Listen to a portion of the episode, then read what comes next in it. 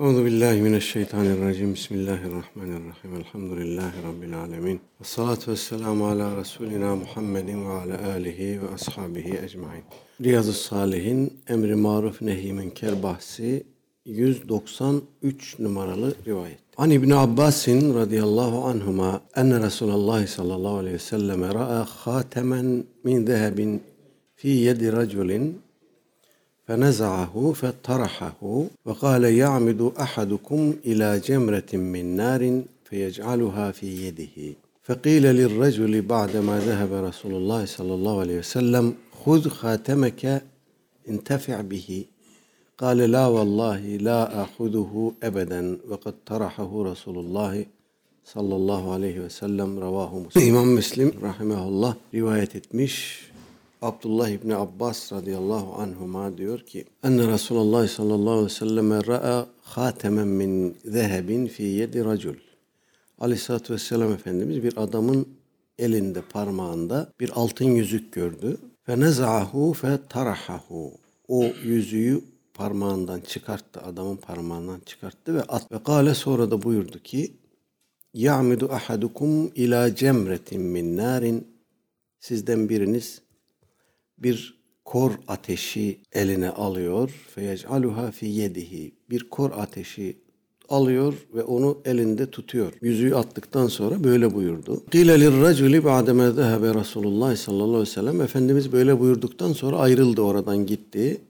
Orada bulunanlar o adama dediler ki Huz hatemeken tefi' bihi. Bu yüzük yerde kalmasın. Al onu başka bir şekilde başka bir yerde değerlendirirsin, satarsın, birine verirsin filan. Gale o şöyle dedi. La vallahi. Hayır. Allah'a yemin olsun ki la ahuduhu ebeden onu asla almam, almayacağım. Ve kad tarahahu Resulullah sallallahu aleyhi ve sellem.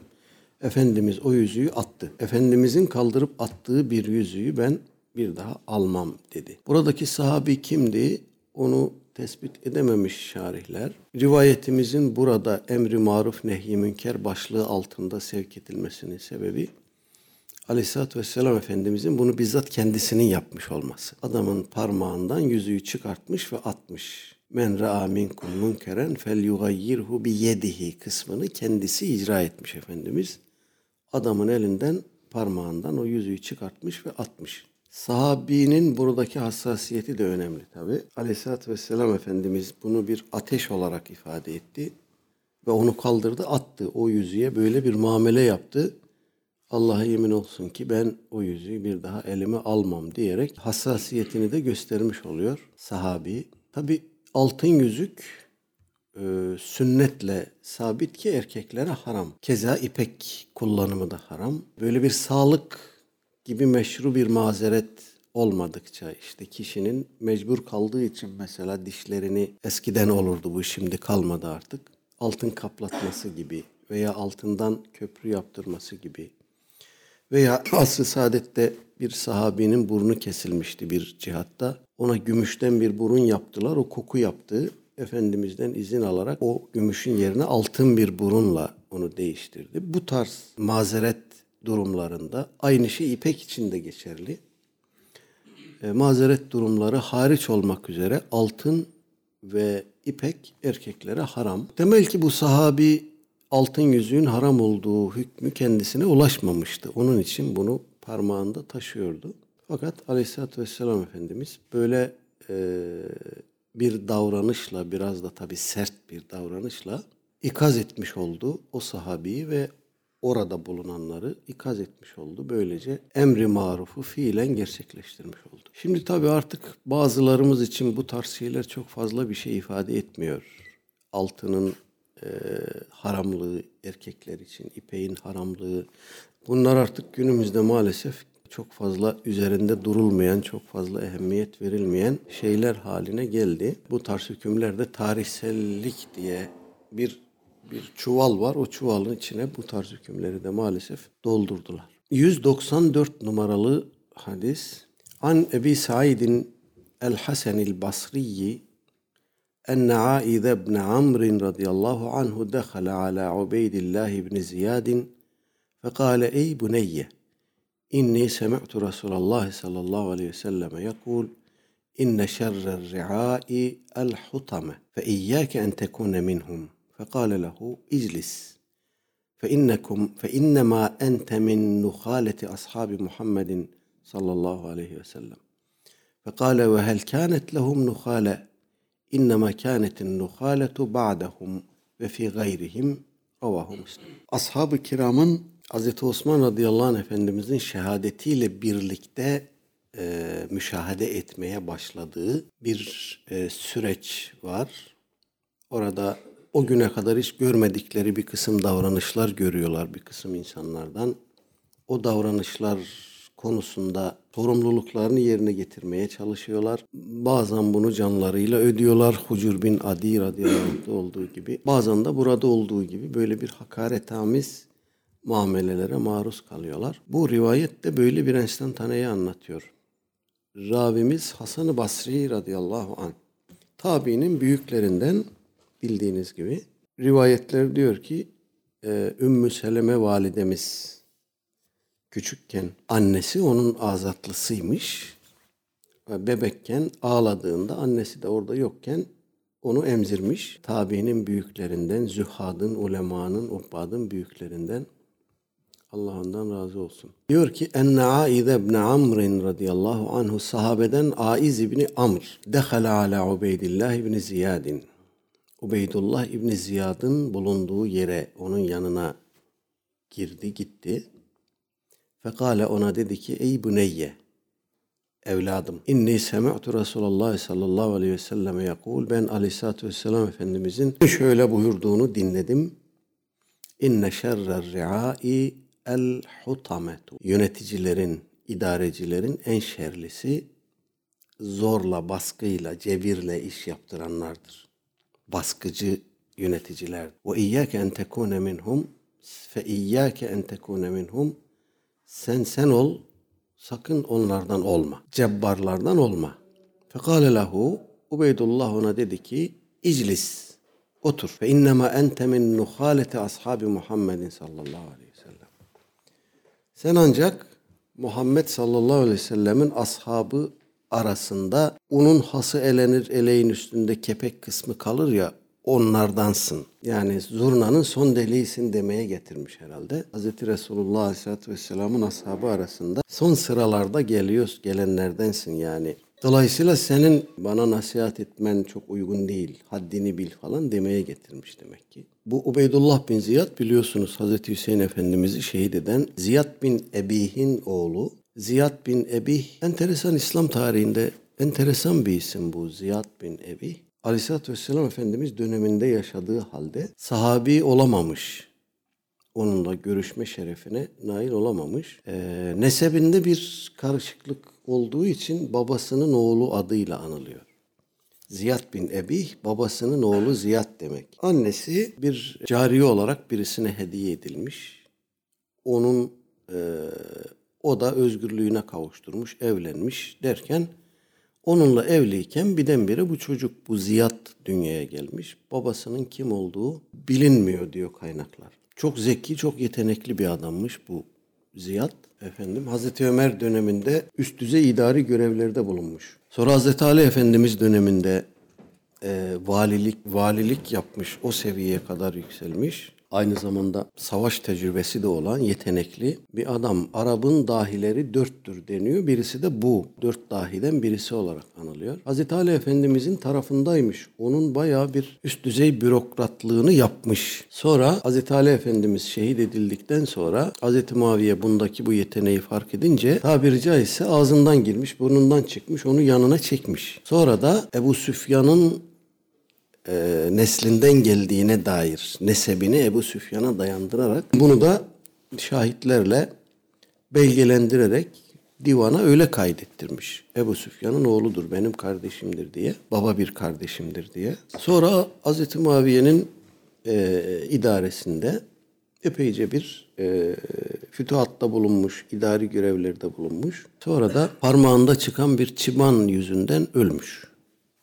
İşte bu Ubeydullah bin Ziyad bunun oğlu. Yezid'in meşhur e, Irakayn denen Küfe ve Basra valiliğini ikisini aynı anda babası da öyle yürütmüş, o da öyle yürütmüş. Kerbela'dan sonra Yezid onu e, Abdullah bin Zübeyir radıyallahu anh'ın üzerine göndermeye bir orduyla birlikte göndermeye niyetlenmiş. O bunu kabul etmemiş, buna yanaşmamış. Ama daha sonra Yezid'in emri altında e, pek çok gazaya katılmış. Pek çok idari efendim işler yapmış. Bu Hazreti Hüseyin'i Küfe'ye çağırıp da orada yalnız bırakıp da sonra pişman olanlar vardı. Bahsetmiştik bunlardan Tevvabun diye. Bu Tevvabun'a karşı da bu Yezid'in e, ordusunda komutanlık yapmış. Onları perişan etmiş. Ubeydullah bin Ziyad. Fakat daha sonra bu meşhur yalancı peygamber Muhtar Es-Sekafi efendim zuhur edince ona karşı büyük çetin bir savaşa girmiş ve o savaşta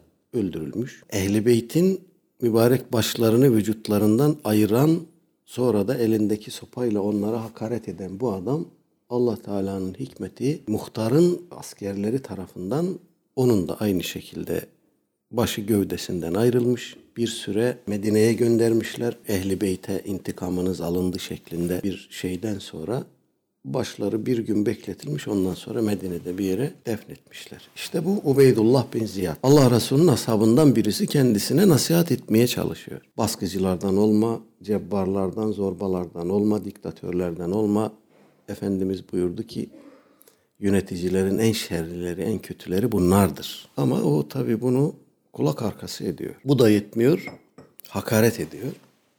Sen diyor zurnanın son delisin hele otur. Bize nasihat mevkiinde değilsin demek istiyor. O da cevap olarak diyor ki hel kânet lehum nuhale. Allah Resulü'nün ashabı arasında böyle bir unun kepeği gibi değersiz, kıymetsiz bir tabaka, bir şey var mıdır? İnnemâ kânetin nuhâletu. Senin kepek dediğin şey, kıymetsiz, değersiz, kabuk dediğin şey ba'dehum sahabeden sonra gelenler arasında olur ve fi gayrihim sahabeden başkasında olur. Böyle demekle o da ona e, haddini bildirmiş oluyor yani. Sahabenin tamamını tebriye ettikten sonra Allah Resulü'nün ashabı arasında öyle kabuk bulunmaz. Kabuk onlardan sonra gelenlerin arasından ve onların dışındakilerden olur. Demek suretiyle de ona haddini bildirmiş oluyor. Burada rivayetin sevkinin sebebini anlıyoruz. Ubeydullah bin Ziyad gibi bir zorba bir adam, çok haşim bir adammış çok zecri tedbirlerle yönetmiş hakikaten. İşte Şii isyanlarını, harici isyanlarını falan bastıran, çok disiplinli bir şekilde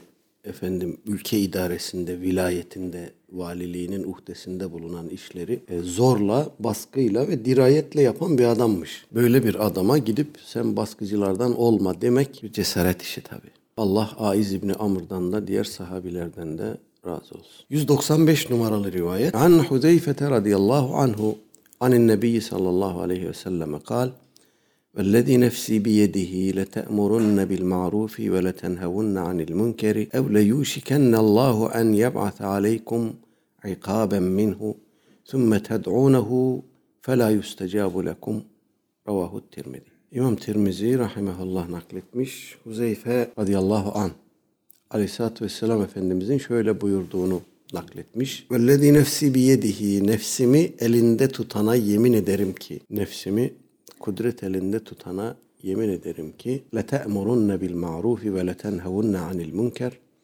ya mutlak surette marufu emr ve münkeri nehyedersiniz. Ev ya da leyuşikennallahu en yeb'ate aleykum iqaben minhu.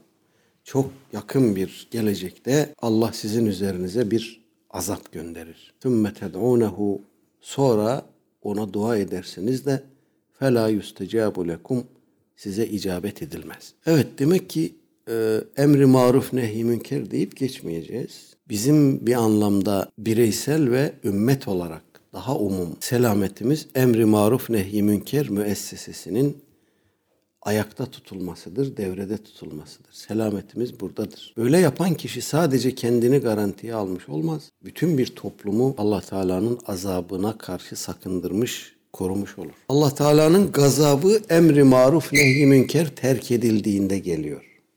Buna dikkat etmek lazım. Nasıl oluyor bu? Emri maruf nehi münkeri terk ettiğimiz zaman alabildiğine bir serbestlik oluşuyor. Herkes kafasına göre bir istikamet çizmeye başlıyor. Giderek münkerler yayılmaya başlıyor. Maruflar ortadan kalkmaya başlıyor. Bunu sakındıran kimse de olmayınca bir birkaç e, hadis gelecek bu meseleyle ilgili. Bundan sakındıran kimse olmayınca Allah Teala'nın gazabını celbeden bir ortam oluşuyor. Günahla, fıskı fücurla, isyanla dolu bir ortam oluşuyor.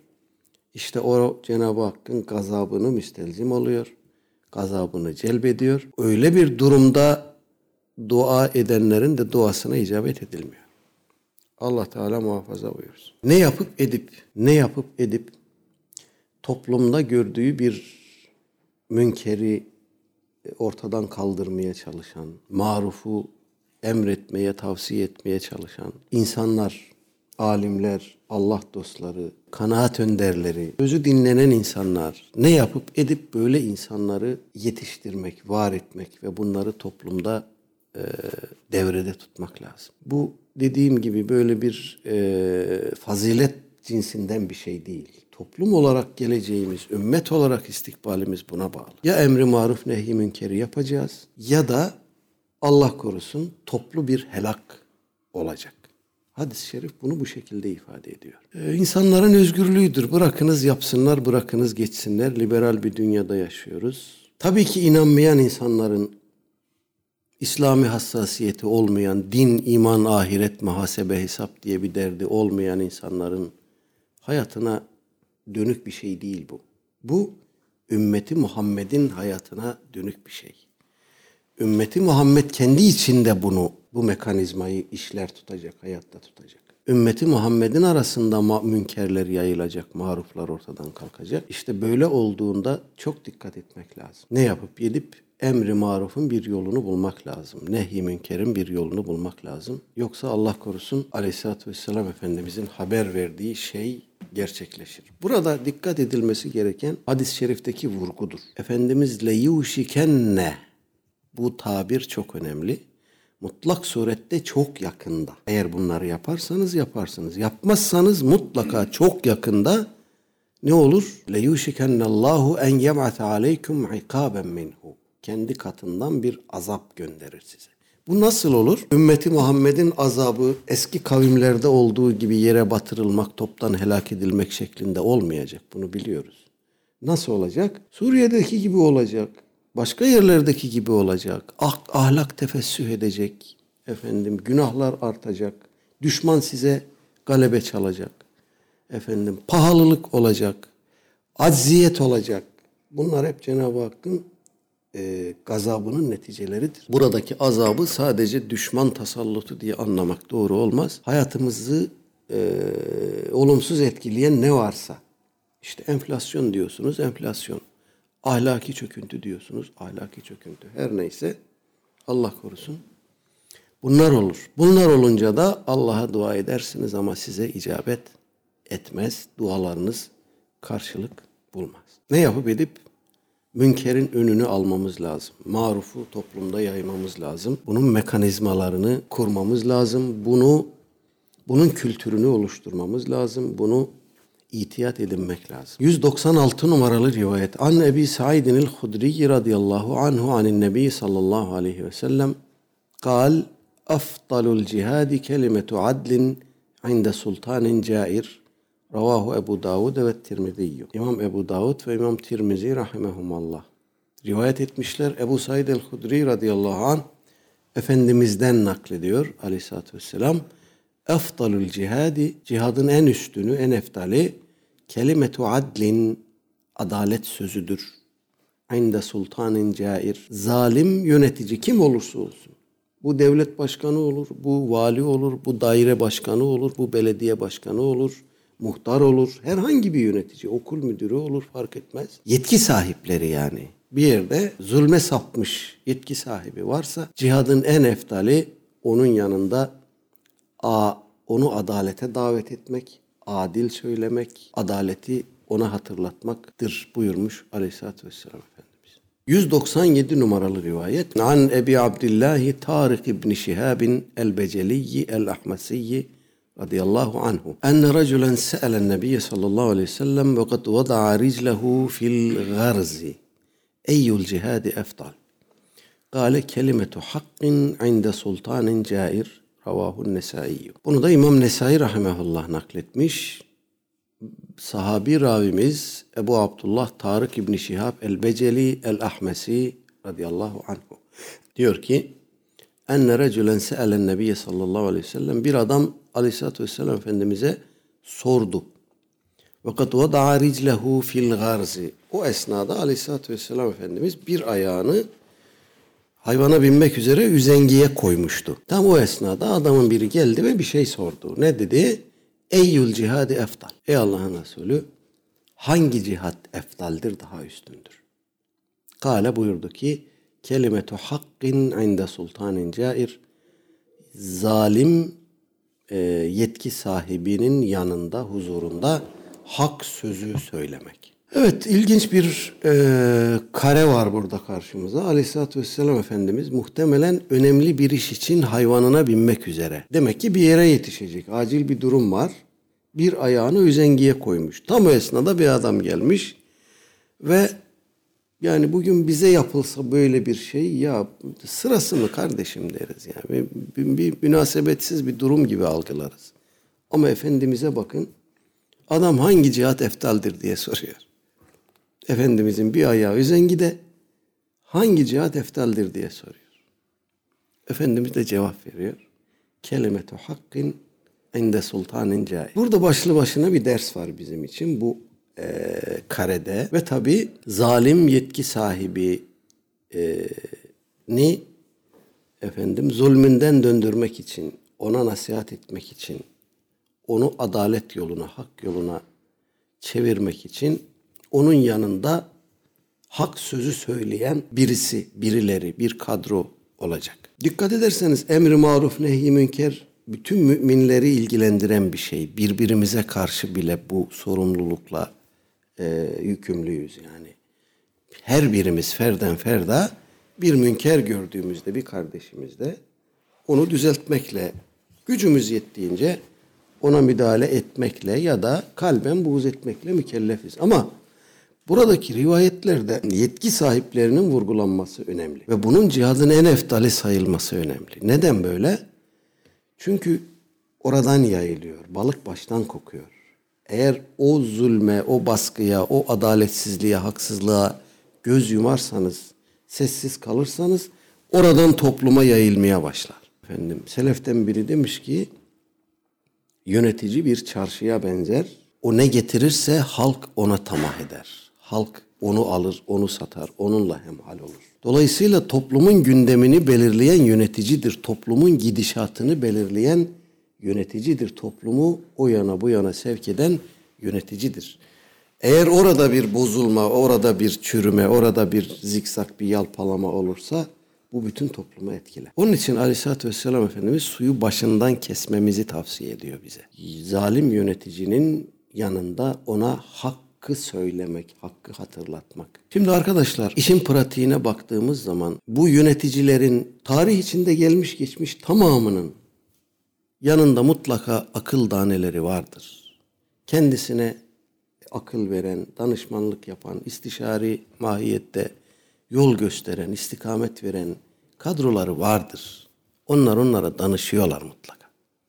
Tek başlarına hiçbir şey yapmazlar. Hiçbir yöneticinin böyle bir lüksü yok. Fakat buna rağmen eğer bir yönetici zalimse, zulmediyorsa, baskı yapıyorsa demek ki bu kadronun dışında birilerinin ona hakkı söylemesi lazım. Dışarıdan birisinin bunu yapması lazım. Bu zor bir iş. Yani o çemberi aşacaksınız efendim. O adamla birebir bir ortamda bulunacaksınız ve ona o ortamda efendim Allah ömürler versin deyip gitmek yerine hakkı ve adaleti söyleyeceksiniz. Orada itibardan düşme e, ihtimaliniz çok fazla. Orada azarlanma ihtimaliniz, kapı dışarı edilme ihtimaliniz, ne bileyim refüze edilme ihtimaliniz çok fazla. Ama buna rağmen bunu yapacaksınız. Bunu yapacak insanlar yetiştireceksiniz. Ve o insanlar bunun en eftal cihat olduğu şuuruyla bunu yap. Dikkat edin en eftal cihat. Niye böyle? Çünkü Müslüman bir toplumun içinde baş gösterecek bir çürüme, herhangi bir meselede baş gösterecek bir çürüme, bir yanlış gidişat, bir yanlış istikamet, yanlış anlayış toplumun tamamını çürütecek. Dolayısıyla hadisteki bu vurgudan bir evvelki hadiste de geçti malum. Bu vurgudan anlıyoruz ki bu e, düşmana karşı cihattan bile eftal bir şey. Eftalül cihat mutlak bir e, tafdil ifadesi bu. Düşmana karşı, kafire karşı yapılan cihattan daha eftal. Burayı sağlam tutmanız lazım. Bünyeyi, kaleyi sağlam tutmanız lazım ki burada bir çürüme, yozlaşma olmasın. Buradan dışarıya hayır yayılsın. insanlığa adalet, hakkaniyet, insaniyet yayılsın. Burada bir çözülme olursa, burada bir bozulma, yozlaşma olursa bu bütün ümmetin helakı olur. Allah korusun bütün toplumun felaketi olur. Bir evvelki hadiste gördüğümüz, iki evvelki hadiste gördüğümüz akıbet söz konusu olur. Allah Teala muhafaza eylesin. 198 numaralı hadis. Daha evvel bu hadis-i şerifin kısa versiyonlarını gördük. Burada biraz uzunca geldi. An İbni Mes'udin radıyallahu anhu. Arapçasını okuyarak beraber tercüme ederek gideceğim. Uzunca bir rivayet. Abdullah İbni Mes'ud radıyallahu anh naklediyor. Kal diyor ki Kale Resulullah sallallahu aleyhi ve sellem. Efendimiz aleyhissalatü vesselam buyurdu. İnne evvela ma dehalen naksu ala beni İsrail'e İsrail oğullarının bünyesine giren ilk nakisa, oradaki ilk çözülme şöyle oldu. Ennehu kâner raculu yelkar racule Onlardan birisi başka birine rastladı, bir karşılaştı. Feyekulu ona dedi ki ya hada ittakillâhe ve da'ma tasnah. O adam bir münker iş yapıyordu, bir günah işliyordu. Ona rastladı ve ona dedi ki ey arkadaşım, ey kardeşim Allah'tan kork ve yapmakta olduğun işi terk et. Ve innehu la yahillu lek. Bu sana helal değil. Bunu yapman helal değil. Sümme yelkahu minel gad. Ertesi gün aynı adama gene rastladı. Ve huve ala halihi. O gene aynı işi yapıyordu. Fela yemna'hu zâlike en yekûne ekilehu ev şeribehu ve şeribehu ve kaide. O adama rastladı. O gene aynı işi yapıyordu ama bu defa adamın o işi yapıyor olması, o vaziyette onu görmüş olması o adamla birlikte oturup onun sofrasını paylaşmaktan, yediğini, yemekten, içtiğini, içmekten, onunla bir sohbet arkadaşlığı tesis etmekten e, onu men etmedi. Felemma faalu işte onlar bunu yapınca daraballahu kulube ba'dihim bi ba'd. Allah onların kalplerini birbirine benzetti. Birbirlerine benzemeye başladılar. Hepsi o münkeratı işlemekte birbirlerini ondan sakındırmamakta aynı davranış kalıbını sergilemeye başladılar. Sümme kal sonra Aleyhisselatü Vesselam Efendimiz buyurdu ki burada e, Kur'an-ı Kerim'den bazı ayetler okuyor Efendimiz. Bu ayetler Maide suresinin 77'den başlayıp 80 küsüre kadar devam eden ayetleri uzunca okumuş aleyhissalatü vesselam Efendimiz. 78'den düzeltiyorum. Lu'inellezine Bismillahirrahmanirrahim. Lu'inellezine keferu min beni İsrail ala lisani Davud ve İsa ibn Meryem. İsrail oğullarından küfre sapanlar Davud ve Meryem oğlu İsa aleyhisselam diliyle e, lanetlendiler. Zalike bima asav ve kanu ya'tedun. Bu onların isyankarlığa sapmaları ve haddi aşmaları sebebiyle oldu. Kanu la yetenahevne an munkerin faaluhu. Onlar yaptıkları bir münkerden birbirlerini nehyetmiyorlar. Birbirleri arasında münkeri yasaklamıyorlardı. Ve lebise ma kanu yef'alun. Bu yaptıkları iş ne kötü bir iş. Tera kesiren minhum onlardan birçoğunu görürsün. Yetevellevnellezine keferu küfredenlere dostluk sergilerler. Onlara yardakçılık yaparlar. Lebi sema kaddemet lehum enfusuhum. Nefislerinin onlara takdim ettiği şey ne kötüdür. En sahitallahu aleyhim Allah Teala'nın gazabını celbediyor bu yaptıkları iş. Ve fil azabihum halidun ve onlar cehennem azabında ebedi kalacaklar. وَلَوْ كَانُوا يُؤْمِنُونَ بِاللّٰهِ وَالنَّبِيِّ Onlar Allah Teala'ya ve Nebi Aleyhisselatü Vesselam'a iman etmiş olsalardı ve ma unzile ileyhi ve ona inzal edilene mettehaduhum evliyâe o küfredenleri evliya, veli, dost edinmezlerdi. Lakinne ketiren minhum fasikun ama onlardan pek çoğu fıska sapmış insanlardır. Zannediyorum buraya kadar okudu Aleyhisselatü Vesselam Efendimiz 81. ayeti okuduk en son. Evet fasikuna kadar okudu. Sümme sonra buyurdu ki Aleyhisselatü Vesselam Efendimiz Kella vallahi hayır Allah'a yemin olsun ki lete'murunne bil ma'rufi ve letenhevunne anil munkeri ya marufu emreder ve münkerden sakındırırsınız. Bunu mutlak surette yaparsınız. Te'khudunne ala yedi zalim yedi zalimi zalimin elini tutarsınız, zulmüne mani olursunuz.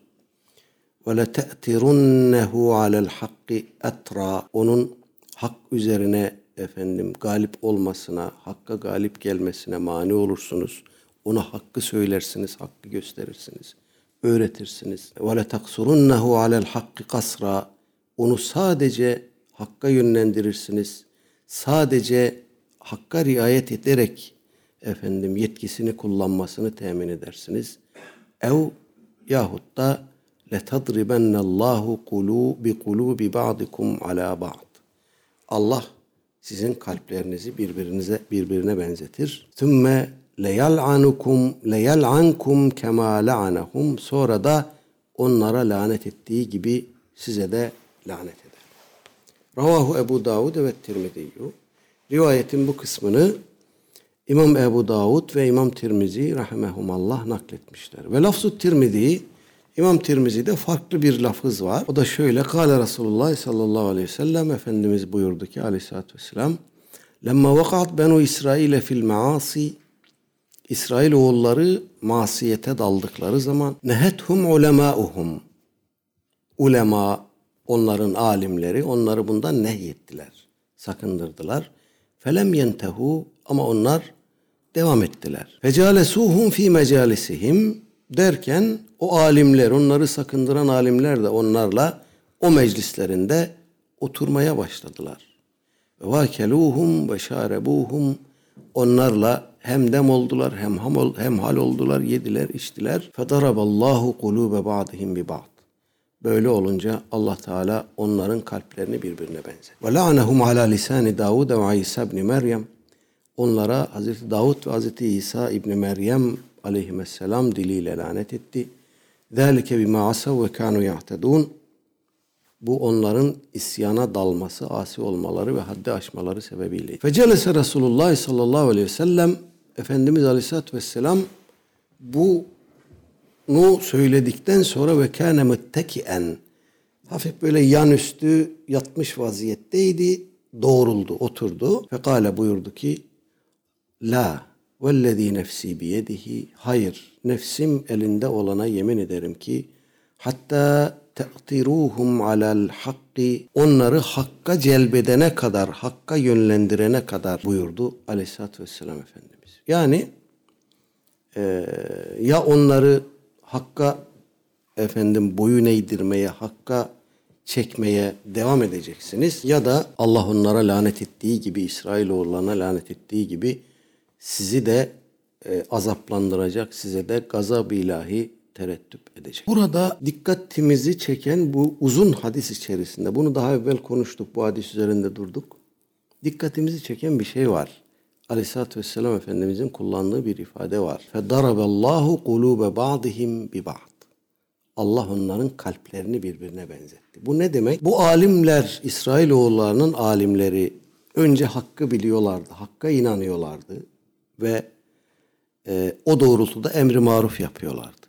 Bir münker gördükleri zaman bu münkerdir deyip onun münker olduğuna kat'i surette hükmedip gereğini yapıyorlardı. Fakat onlarla hem hal olmaya başlayınca hem dem olmaya başlayınca kalpleri onların kalplerine benzemeye başladı. Yani onların yaptığı işi kendi içlerinde, dünyalarında meşrulaştırmaya başladı. Böylece bu alim olanların kalbi de diğerlerine benzedi. Yani onlar bunu ne surette yaptılar? Bu münker işleri kendi iç barışlarını nasıl sağladılar? Kendilerine bunu nasıl izah ettiler? Bunun münker bir şey olmadığını, bu zamanda normal olduğunu filan nasıl söylediler? Hangi zihinsel süreçlerden geçerek bu dönüşümü yaşadılar? O alim olanlar da bu dönüşüm süreçlerinden geçecek.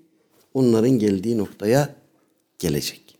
Çok önemli bir şeydir. Bundan bir süre önce adını vermeyeceğim bir ahbabım bizzat müşahede ettiği bir şey anlattı bana. Dedi ki bu faizsiz finans kurumlarından birisinin adını vermedi. Dolayısıyla ben de bilmiyorum hangisidir. Yönetim kurulu başkanı onların tabii bir danışman e, heyetleri var.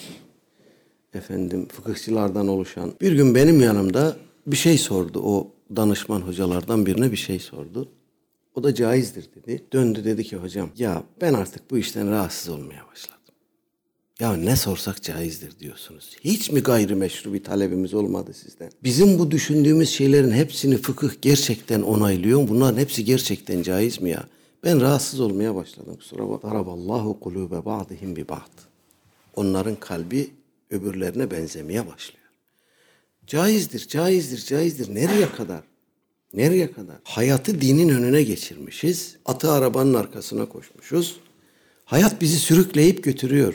Karşılaştığımız her şey, rastladığımız her fikir, önümüze çıkan her sıkıntı, zorluk neyse dinden bir parçayı daha kopup koparıp götürüyor. Öyle bir hale geliyor ki Allah dostlarından birisi bir gün Emevi veya Abbasi düzeltiyorum. Abbasi hükümdarlarından birinin huzuruna yanına gitmiş. Ne var ne yok erenler demiş. O da demiş ki nerka'u dünyana bi temziki dinina fela fela yebqa dinuna ve la ma nerka. Vallahi demiş dinden koparıp koparıp dünyamızı yamıyoruz. Dünyamızı yamalamak için dinden kopartıyoruz. Fakat bir süre sonra elimizde ne din kalıyor ne de dünya. Hazreti Ali radıyallahu anh Efendimiz demiş ki insanlar dünyevi bir maslahatlarını görmek için, dünyevi bir menfaatlerini yerine getirmek için dinden terk ettikleri her bir hükme karşılık Allah o maslahat yapacağız, sıkıntıdayız, aşmamız lazım falan dedikleri şeyden daha büyüğünü onların başına musallat Yani dinden taviz vererek dünyevi maslahat temin edilmez. Din dünyanın önünde olacak. Müslüman hayatın acısıyla tatlısıyla, iyisiyle kötüsüyle bazen yokluk çekecek, bazen sıkıntı çekecek, bazen meşakkat çekecek. Şey'in minel havfi vel cu'i ve naksim minel envali vel enfusi ve semera. Biz diyoruz ki din bizi ne halde bulunuyorsak o halde onaylasın. Hiç bizi sıkıntıya sokmasın. Hiç böyle bir gerilmeyelim, hiç e, sıkılmayalım bulunduğumuz hal neyse din onu onaylasın. Hatta arkamızdan gelsin. Onu biz yedelim. Bizim arkamızdan gelsin. Onu biz tayin edelim, biz belirleyelim. Bizi rahatsız etmesin din. Bizi rahatsız etmeyecek bir din arar hale. Allah Teala da biz sizi imtihan edeceğiz. Bazen nefislerden, bazen mallardan eksiltmeyle, bazen canlardan eksiltmeyle, bazen darlıkla, bazen bollukla imtihan dünyasındayız. Dolayısıyla bu meselelerin, bu misallerin bize verilmesi boşuna değil. Yani bunlar hangi süreçlerden geçerek saptılarsa, lanete müstahak oldularsa o süreçler bizi de bekler. İnsanoğlunun fıtratı böyle, tabiatı böyle. Onlar hangi süreçlerden geçerek saptılarsa biz de aynı süreçlerden geçerek sapma tehlikesiyle, riskiyle yüz yüzeyiz. O yüzden bu, bu misaller bize veriliyor. Ama bizde öyle bir rehavet var ki Efendim hak din bizim tek elimizde, kitap elimizde, din elimizin altında masanın üstünde kadavra gibi istediğimiz gibi biçiyoruz, dikiyoruz, şekil veriyoruz. Efendim muhteva belirliyoruz ve buna karşı çıkanları da bin bir türlü şeyle itham ediyor. Bu ahir zamandır. Tam da Abdullah bin Mesud radıyallahu anh'ın sözü geldi. Bir veya iki sonraki hadiste bu gelecek. Dolayısıyla arkadaşlar yaşadığımız e, zaman dilimi ahir zaman. Bunu hiç unutmayalım. Bu ümmet daha evvel böyle bir zaman görmedi. Bu ümmet daha evvel böyle bir ahval görmedi. Ve hep söylüyoruz Aleyhisselatü Vesselam Efendimiz bu ahir zaman hakkında ümmetini uyardığı kadar başka hiçbir zaman dilimi hakkında ısrarlı, bu kadar ısrarlı uyarı yapmamıştır. Yaşadığımız halin adını koymak mı istiyoruz? Dönüp nübüvvet penceresine bakacağız. Oradan bize yansıyan hakikate bakacağız. Yaşadığımız durumun, dönemin, halin e, teşhisi orada. Bunu ihmal edersek çeldiriciler çok fazla. Efendim biz bilgi çağında yaşıyoruz. İnsanlık gelişti, ilerledi, şöyle gitti, böyle gitti. Böyle diyerek sapanlarımızın sayısı az değil. Yaşadığımız duruma doğru bir isim koyarsak, teşhisi doğru yaparsak, din e, bağlamlı fikirler, düşünceler, yeni teklifler filan konusunda da istikamet üzere olma şansımız olur. Yoksa hakikaten sapmak çok çok kolay. İşten bile değil. Allah Teala ayaklarımızı sırat-ı müstakim üzere sabit kılsın. Ve sallallahu ala seyyidina Muhammedin ve ala alihi ve ashabihi ecmain velhamdülillahi rabbil alemin. El Fatiha.